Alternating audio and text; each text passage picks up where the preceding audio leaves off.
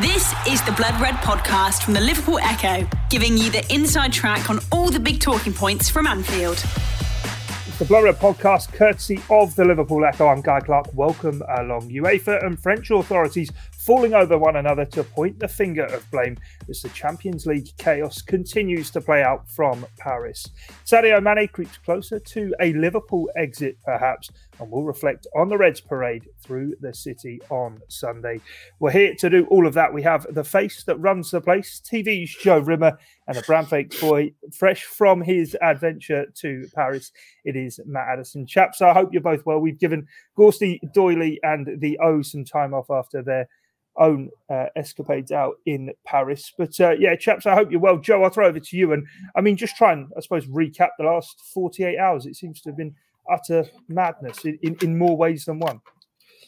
Yeah, it's a difficult one to throw at me, recap the that 48 hours. Um, oof, I think it, it kind of went a bit like this, didn't it? Hope, celebration, um, frustration, anger, sadness, more frustration, more anger, and then a little bit of defiance and a little bit of celebration. Uh, and then today again, more anger um, as we see some of the reports um, coming out of France and some of the things that French ministers are having to say. It's um, you know it's one thing to lose a final. Um, you know at the end of the day, you know you can't go and win them all. Big games, you know, a high level sport. You know, I, I really think.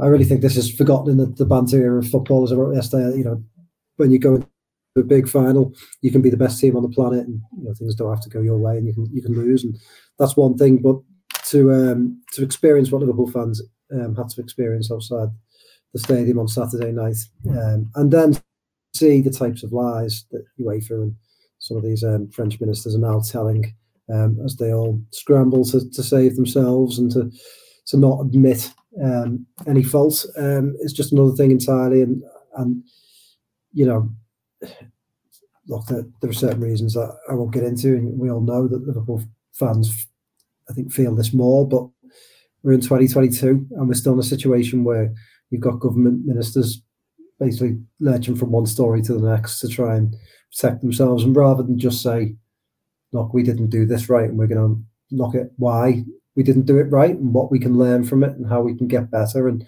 we're sorry.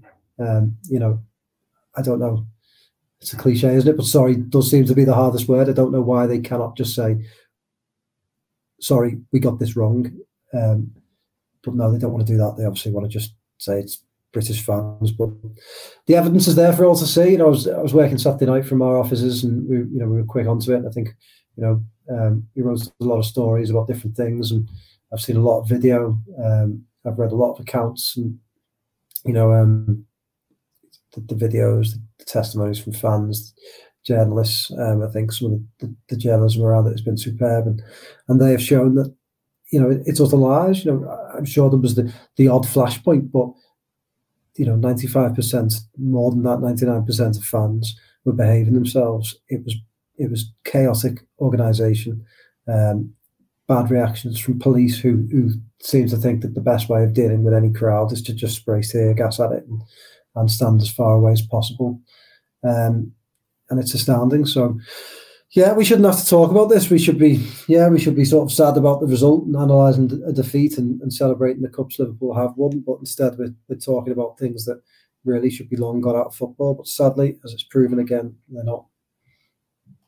Yeah, no, most definitely. I mean, Ian Paul and, and, Theo did a great podcast yesterday prior to leaving Paris, talking about everything that, that they encountered and saw. Matt, you were out there as well as a, a as a match goer. I mean, what was your sort of take on things? What did you see? What was your experiences?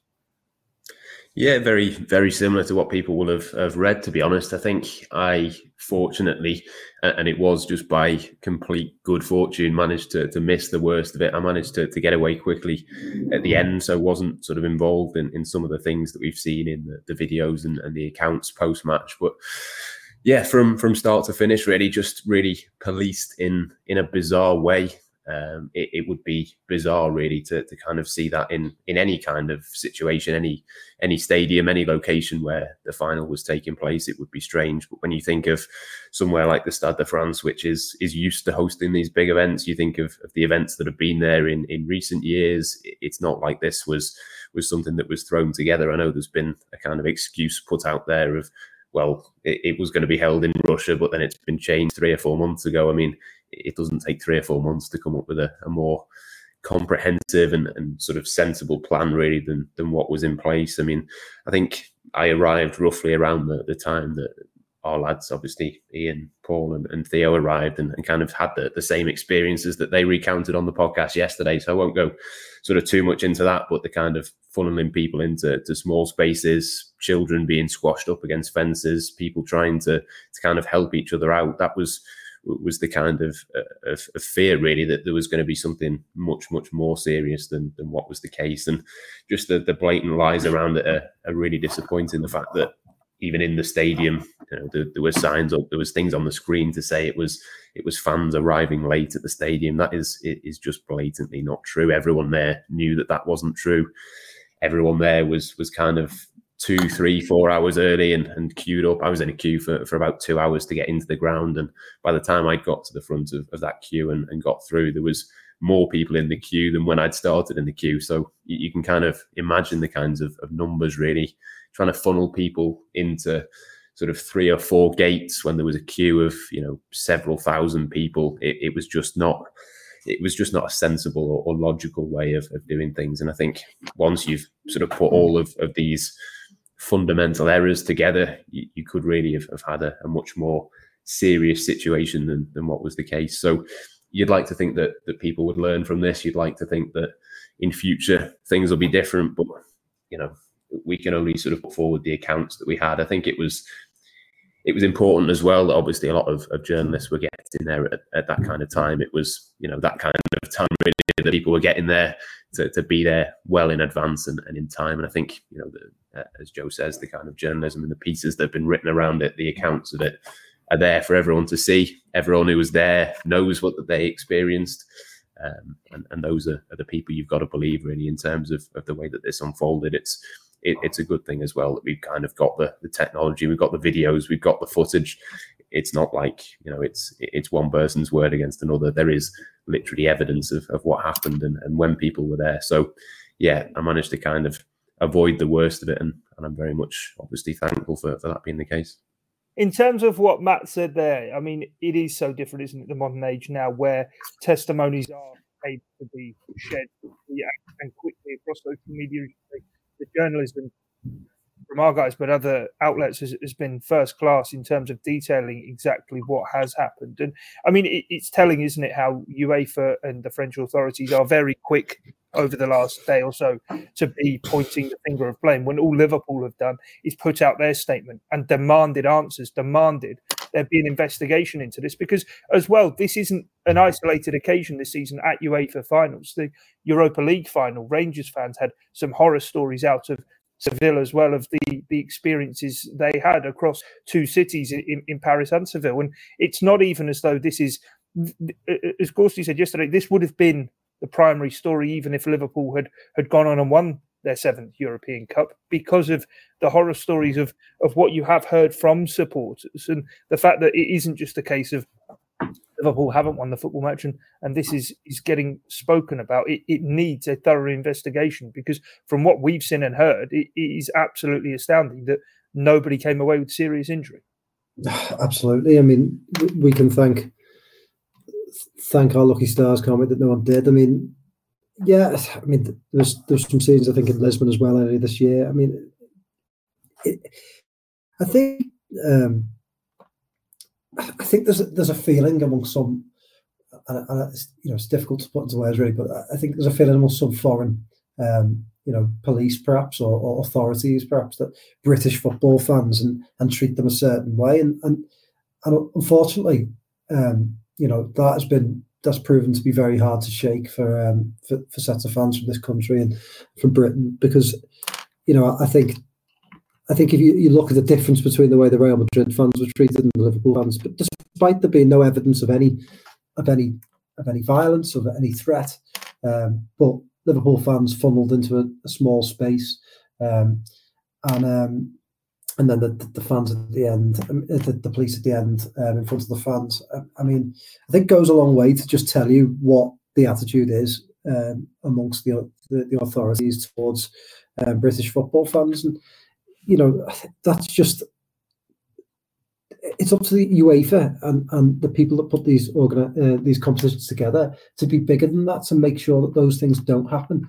And um, you know, I, I think it speaks volumes about the, the conduct of Liverpool fans that despite the scenes that we saw, there wasn't any violence scenes. That they could have reacted in a totally different manner, but they didn't. They behaved themselves very, very well, and you know, it just exposed the French police for what they were, which is a very, very disorganized and, and poor way of policing a, a, a, major crowd. I mean, you've seen some of the videos of, of fans. That that one video, which it, uh, it just boggles my mind of of, of the fan. Um, and if you haven't seen it, um, I, I, recommend you go and dig it out.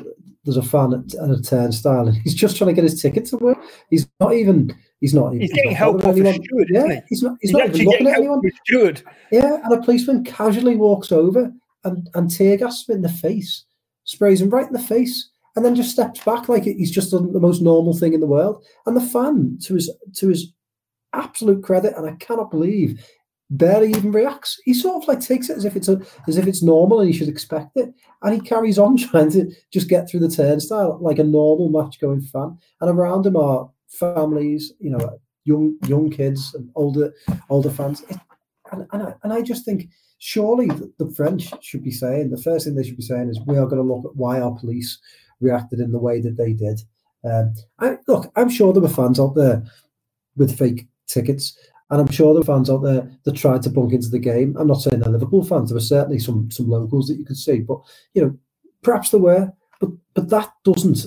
Um, you know, that certainly wasn't on a large scale. It certainly wasn't on anywhere the scale that, that, has been made out. It certainly wasn't the reason for for the way that they reacted, and that shouldn't justify the, that way of policing. It, you know, at the end of the day, these things happen at big games. They happen at every big game and every major field without expecting some sort of touts, um, counterfeit tickets, people bunking in, or, or drunk and disorderly. That's that's just part of organising a big event. And if they can't handle that, then they're not doing their jobs properly. And they certainly don't handle that by by holding innocent people through a small space and then having and then having French police tear gas. It's, it's absolutely crazy, and and why they can't apologise and hold their hands up to that, I'll never know. Instead, we're having to watch videos of them stand there and say, "Oh, there was you know there was forty percent fake tickets," which doesn't you know it, it doesn't even work as a, a, a, basic basic maths. It doesn't make any sense whatsoever. And they've gone from saying it was late fans to fake tickets. Well, which was it? You know, it,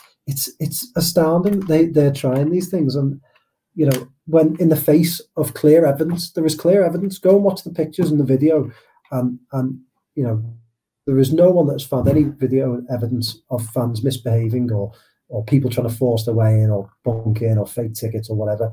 You know, it, it, if they have that evidence, then let's see it because I don't think they have. It's just it's just excuses because again, the authorities can't look inward and say we've made mistakes. Um, and, and again, I, I just think that why can they not? Why can they not admit that they made mistakes? It's it's you know the, the simplest thing to do in this situation would be to say we're really sorry that fans experienced that on Saturday. They shouldn't experience it at a major final. We will investigate this and come out with a full report before jumping to silly conclusions and putting out statements in the way that they did.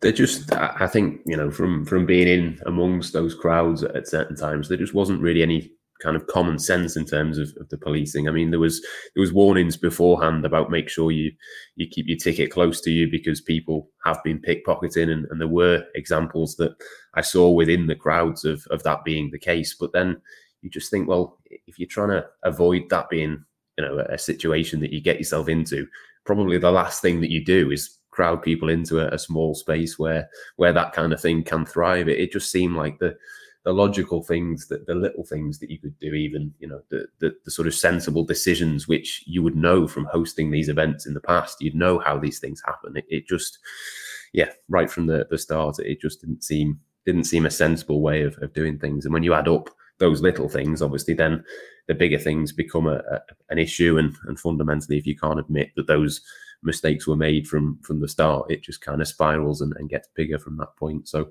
yeah, just every little element of it, it, it just it just did not make sense. The Blood Red Podcast from the Liverpool Echo.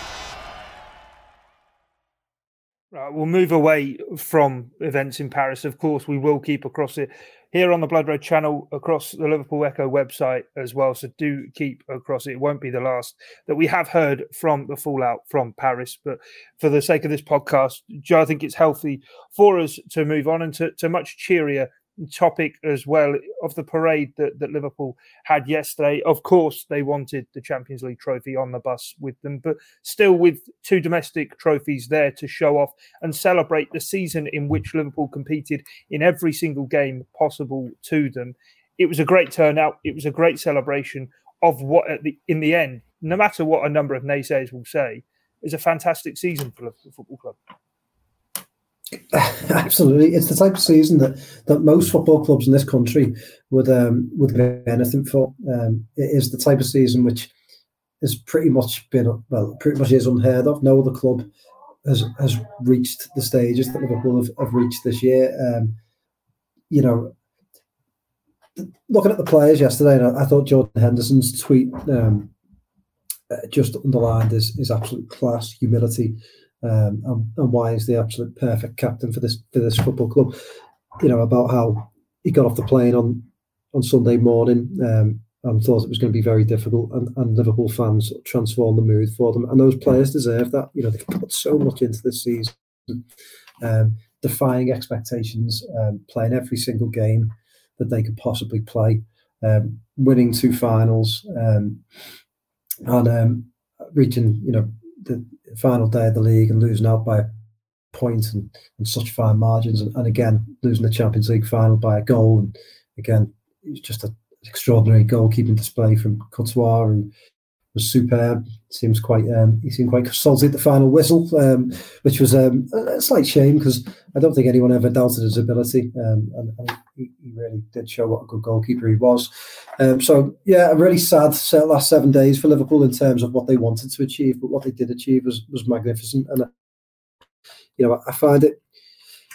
I find football strange because I, you know, I, I, saw a lot of people, and, and I get that opposition fans are going to mock. I don't quite understand if, if I was a fan of a of any other club that that doesn't, um, you know, let, let's let's be let's be perfectly frank here. If I was a fan of, of Arsenal guy, you know, I might be happy that Liverpool didn't win the European Cup. I might be happy uh, that they didn't win the the, um, the Premier League. But I wouldn't gloat because I just don't understand why you would gloat when you're not in a position to, to really enjoy it. Okay, maybe a Man City man fan might gloat, but certainly fans of, of clubs that haven't achieved things you know, certainly enjoy it. Privately, you can be very happy, but this gloating and this, I'm, like these football accounts, I've seen a few of them, but now Liverpool reached three, three finals and, and failed to score in all three. I was thinking, actually, isn't the tweet Liverpool reached three finals and won two of them?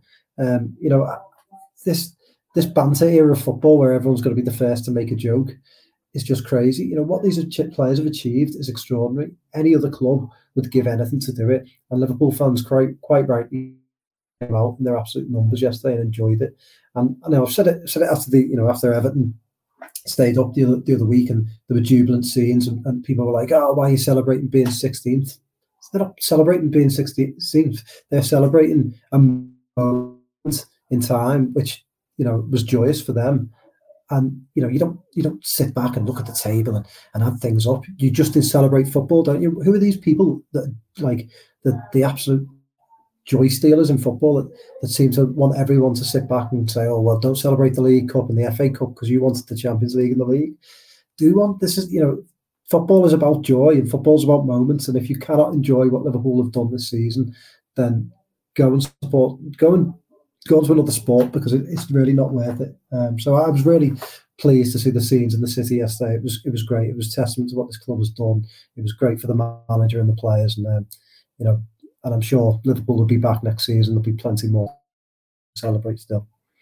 Yeah, I know you were making your way back from, from Paris, Matt. So weren't part of the, the, the, celebrations. Haven't really been able to catch up on the scenes, but on that kind of gloating culture that is cancel culture, I suppose, for for Liverpool being able to celebrate their trophies. I mean, this is the season in which fans have been able to return, and we've seen it across the game uh, fans getting onto pitches at the end of the seasons like they did at, at Goodison Park to celebrate the fact that they survived. I mean, football is about the fans. It's about giving something back. And I suppose yesterday's parade, whilst yes, it's a victory parade to show off the cups, the way in which a number of the players have responded and spoken was it was their chance. Andy Robertson said it immediately after the final whistle. It was also the players' chance to give something back to the supporters of appearing on the top of the bus for the players to just for one last time this season give them their appreciation for what Liverpool fans have because it's escapism, isn't it? Football fans, as, as fans, you live your feelings through what you see of your team. And Liverpool fans this year have been on an incredible emotional roller coaster and journey. Thought at one stage they could well be the first club to do the quadruple in British football. And therefore, yesterday is a chance to to have that unity once more before all is said and done, and actually remember this season for the positive, the success it was, rather than losing out in in the final in Paris amongst all the scenes we've already spoken about. Yeah, I mean, listen, the, the last couple of, of, matches were disappointing because Liverpool wanted to win the Premier League and they wanted to win the Champions League. But I think in three or four years' time, or maybe not even that, maybe in, in three or four months' time, we'll look back at, at this season and see it for what it was, which was a double winning season, which, you know, for, for most teams, that's something that they could only dream of. I think it's it's absolutely something to celebrate. The fact that Liverpool did it. I think Jurgen Klopp said it post match, possibly in his post match press conference. He said, you know, we're not doing this for anyone else. We're doing this for us. We're doing it because these players deserve it. That the efforts that they've put in. This is a team, of course, that won the Premier League when they weren't able to celebrate with fans. You've got the achievements of the women's team this season.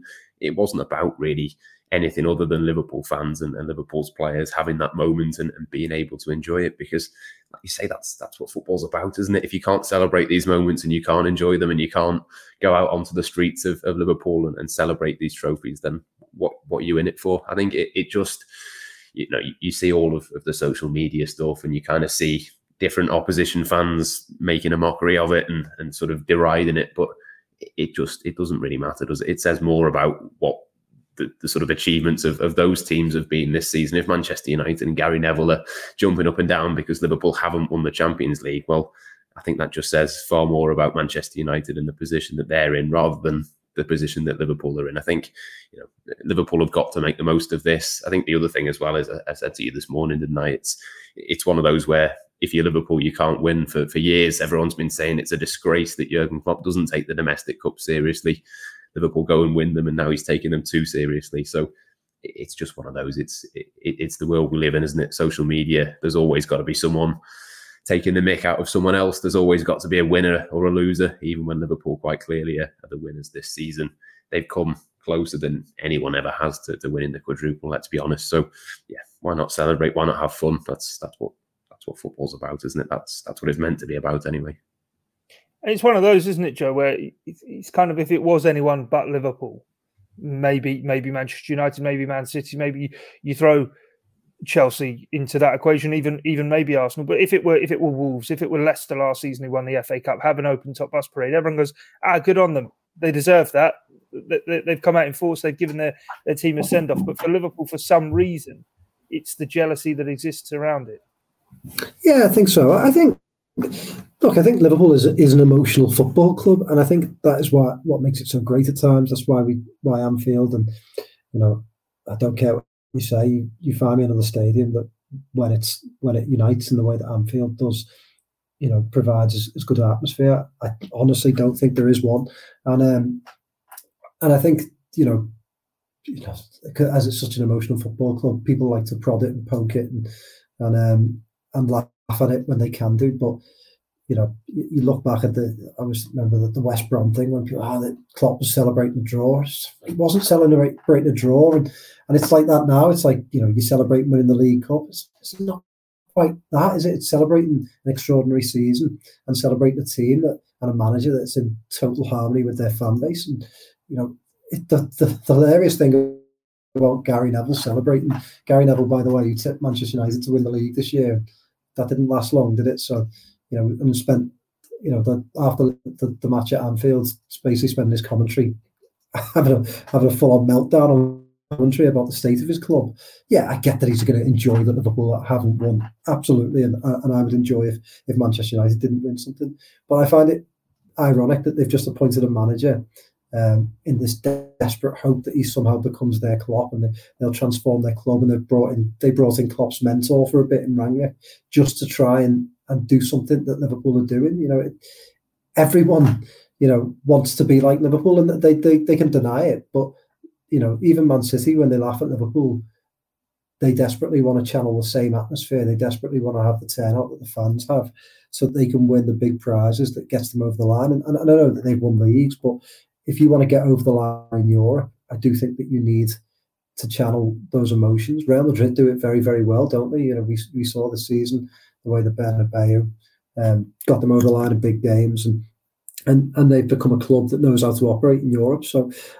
I do think I do think there's a lot of petty jealousy, and, and I think some people might say, "Why, why are you bothered about stuff that happens on social media?" And, and perhaps in the role that I'm in, I, I live my life on social media, and you know, I, I can't just sort of curl the ball and forget about it when Liverpool lose. But but yeah, I mean, I do find I, will never understand for the life of me why you'd be the set a type of fan um, who'd, who'd stick it, stick your head above the uh, the parapet and say, ah, ah, you, you didn't win the Champions League when your club is is desperate is desperately in need of, of winning trophies. Uh, that is bizarre, and um, you know, I just don't understand it.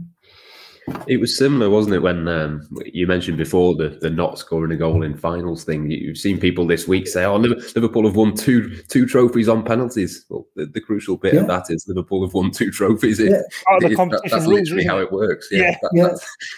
yeah. well, I have I have a mate. unnamed names who a Chelsea fan who said to me, "I still can't get over that you've um, you've drawn two finals with us," and I was like, hang on, the, the, the, most glorious moment in your club's history was probably winning the Champions League in 2012 when you drew with Bayern Munich and won on penalties. You know, that is that's football, that's competition. You can't suddenly go, oh, well, actually, those penalty shootouts, they didn't really count as wins, did they? What, what's a nonsense? Like, it, it, it's it's strange how, you know, I, I, I think these fans that are trying to laugh are the ones that just sound crazy. They sound stupid. I mean, like, If I was a fan of another club, I certainly wouldn't be mocking for winning trophies. That is what you exist to do as a football club. certainly what Liverpool Football Club exists to do, and they've done it. You know, under Klopp, you know, I think every season other than his second season, they've reached the final or something, haven't they? You know, they they've reached, you know, the League Cup final. They've reached the, the UEFA Cup final, the Champions League final three times, the FA Cup final, and they, they've won some things. They've had some really sad, disappointing defeats. And um, but one constant about Klopp is he gets them there, and you can't win them all. You know, Manchester United didn't win everything in the nineties; they had some close calls and some heartbreaks. But what fills me with confidence is that every year under Klopp, he gets them somewhere, doesn't he? So that's why I'd be confident going into next season because come what may, they'll they'll fight on all fronts, and there might be some heartbreak along the way, but don't make an omelette without breaking a few eggs, and you know you, you, don't win European cups without getting to a few finals and having some harsh defeats. It's what it's all about, and, um, and Liverpool just keep on doing it. Maybe that's what people don't like. The Blood Red Podcast from the Liverpool Echo. Yeah, definitely right. Final part of today's pod. Then let's ponder what next for Liverpool. Then, and uh, now I'll, I'll throw this one over to you. Joe said it said it just before about come what may, Liverpool will be challenging on all fronts. And I mean, immediately for me yesterday, seeing the scenes around the city and the celebrations, I, I kind of went back to 2018, 2019, thinking to myself, well, they said how much the failure in Kiev spurred them on the following season to go back and win the Champions League. Is that now going to be the blueprint, the mantra for doing a quadruple? I mean, it never has happened. It would be absolutely incredible and improbable for them next year to launch a challenge for the quadruple. But surely the way this story seems to go for Liverpool under Jurgen Klopp is they may well fall first time around, but they'll come back and they'll make sure they get the job done. Yeah, I've I've written that a couple of times actually since what happened on, on Saturday night in terms of the game, and, and that's the thing, isn't it? That's that's been the pattern under Jurgen Klopp is that whenever there has been a disappointment, they seem to, to kind of channel that and, and put it into to the right sort of things for, for the following season. Whenever Liverpool have, have lost a big game, obviously the last time they lost to Real Madrid, they then win it the following season. The, the league title they just missed out on by a point, as they have done this season as well. Of course, the following season they run away with it, and I think I think that'll be it, won't it? You've you've kind of had the the celebrations. Obviously, this season it, it wasn't heartbreaking the same way that uh, a season ended in a Champions League final defeat, and, and, there was nothing else to, to kind of take from that. This season, there was two trophies to go with that to build that confidence. There was a trophy parade to kind of give think five or six of, of the players that that hadn't experienced that that kind of experience. I think it all just ties in, doesn't it? For immediately now to, to look at, at next season and, and start to, to think, you know, what what could be for Liverpool because, like Joe says, you, we pretty much know that they're going to be there or thereabouts. It's just a case of of how many can they get over the line, how many can they can they position themselves for that quadruple again it's going to be interesting, isn't it, next season in terms of, of, when the World Cup falls and, and that kind of thing. But I think that even could play into Liverpool's hands. It it really does help, I think, when you kind of, as it will be next season, you've kind of got a block of about 16 or 17 Premier League games. Then you've got that six week break, and then you've got another block.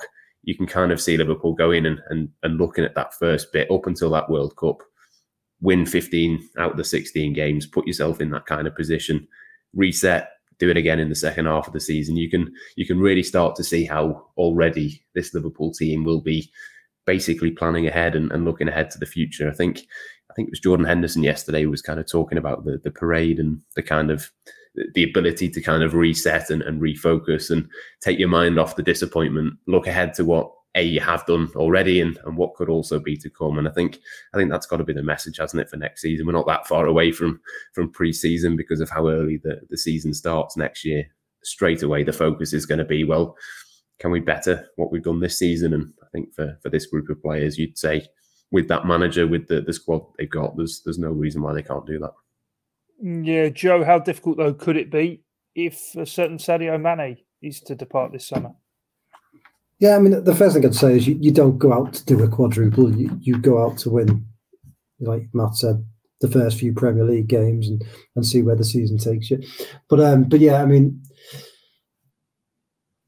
look, I, I think it would be difficult without Mane. Uh, you know, I think in a strange way, it looks like if he does leave Liverpool, he'd be leaving them at you know at a time when he's he's really at the peak of his powers. You know, I've really liked him coming central towards the start this uh, towards the end of the season. And, and um, you know, I really like the way he plays there. I think he, he plays a lot of power and, and skill and, and, and in a direct manner, which I think suits Liverpool. But all teams evolve, all teams change, and, and you know, I think we were talking yesterday. Uh, you know, you think about the, the amount of forward players, especially that have left Liverpool, and every time you're tempted to think, "Oh my God, it's over," you know, the, the likes of Owen, the likes of Torres, Fowler, um, all these different players that have left throughout the years, Suarez, and you know you, you get very worried, don't you? But but what Liverpool have done under Klopp is they've bought and sold very well, and I would back them that if they sold Sadio Mane, they'd sell him with a plan and with a um, with a purpose, and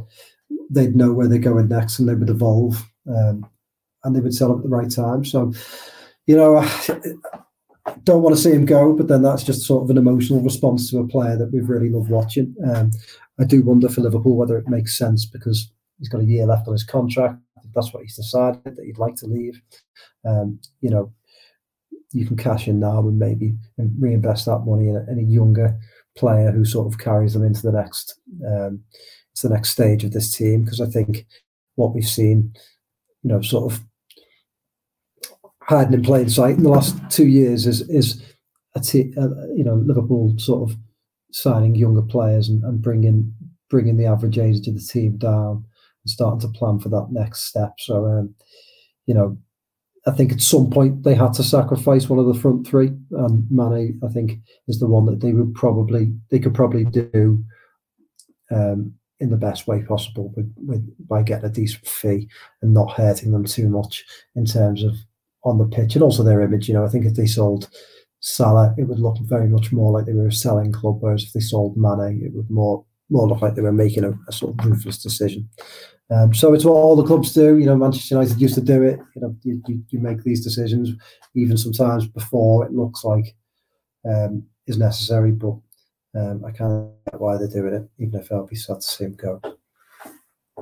Now, on on it though, uh, have Liverpool ever been in a position of strength like this to see one of those forward players go, as Joe mentioned before, the likes of Fowler, Owen, Torres. I mean, that where the squad is as well. A lot of people very quick yesterday, certainly on social media, to say, "Oh, this might be the end of a cycle under Jurgen Klopp. He's got to rebuild Liverpool." Well, the rebuild's well and truly already underway with the, the, the young core of the side that has been being built. And in Alisson Becker, a goalkeeper, will, will surely go on for for years and years. Doesn't matter if he's getting close to, to 30 or not. But have Liverpool ever been in that position of strength to perhaps evolve and bring in a forward right at the top of the game when they're sitting right at the top of the game like this to be that focal point? And second part of the question, do you think it's time for a number nine, an out and out forward to come into the Liverpool system? Or would you kind of be more looking at, at one of those kind of versatile options, as we've said for so long, a, a second Diogo Jota?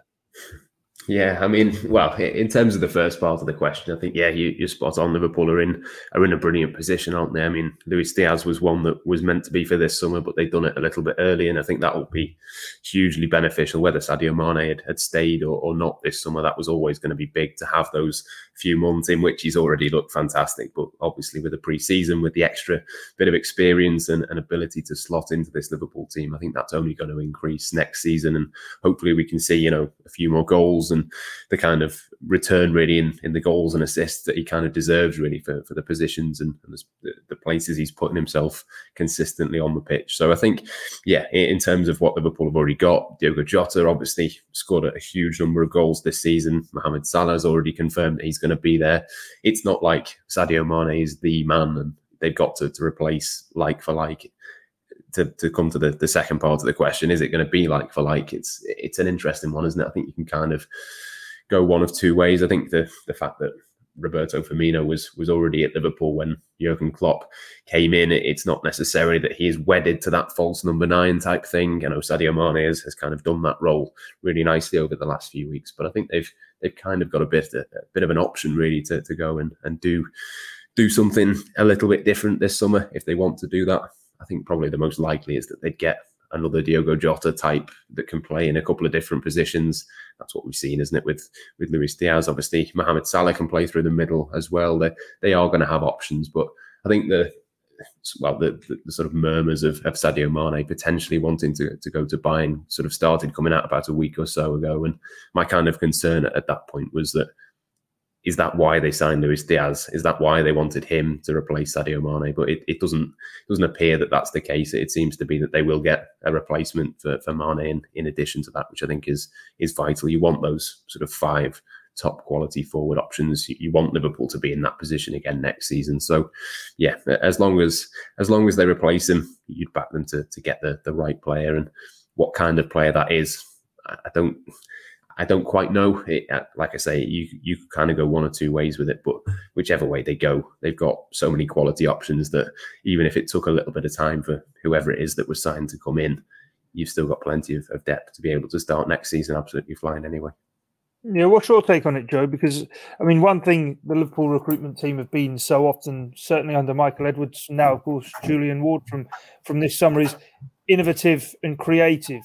For example, when Coutinho left for the huge fee, he went. There was never that like for like replacement come in. It's it's found a different way to to build positions and build elements of the team and mm-hmm. construct it. I mean, over the last 24 hours, I've seen across social media Darwin Nunez immediately kind of being the man that everyone wanted. Christopher Nkunku has been another. Two very, very different styles of, of, of player. Yeah, you're right. I mean, I do wonder would Mane moving centrally as he has done, whether they will go for you know. I don't think there's such thing really as a traditional striker. You know, I, I totally agree with Matt. I don't think he's wedded to this um, false nine type type player uh, because look, Mane's come in and he hasn't really been a false nine, has he? You know, he's played sort of further forward than I think that Firmino plays. Um, but but Liverpool have still made that that front three work. So you know I think for Liverpool it's about having having options that that work in different circumstances, isn't it? And, and moving people around.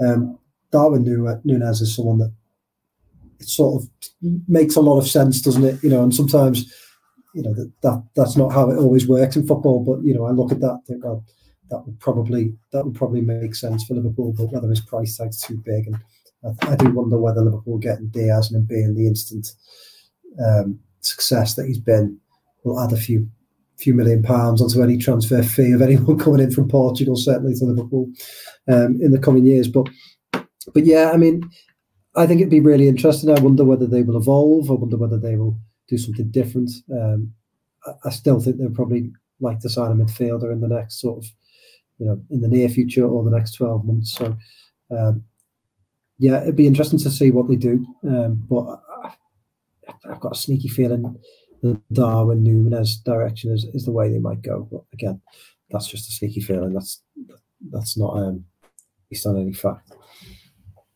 I think uh, Christopher Nkunku would be the one for me, just in terms of the, the volume of goals. He, he, just looks like he looks like a Liverpool player. I think you can kind of, you can almost do a little bit of both as as well with him in terms of he can be that proper number nine, but he can play a little bit deeper, can play off either side as well. I think that wouldn't wouldn't massively shock me. I know there's sort of links with him for a number of different clubs, obviously off the back of, of this season, but I suspect you could probably do a deal a little bit cheaper than than Darwin Nunez, but it'd be interesting to see which way Liverpool go. But the absolute crucial thing for me is that Liverpool will go and get a replacement and, and won't let Sadio Mane leave until they've got that. So, yeah, whoever it is, I'm sure they'll get it right yeah, we'll have to wait and see how it does play out. Well, that is us for this edition of the Blood Red podcast. Looking back, of course, on those scenes in Paris, the continued fallout that will come across the Liverpool Echo website, as well as dipping our toe into some transfer chat, which I'm sure is now going to get cranked up throughout the course of the summer. But from myself, Guy Clark, Joe Rimmer, and Matt Addison, thanks for your time and your company here on Blood Red. It's bye for now. You've been listening to the Blood Red podcast from the Liverpool Echo.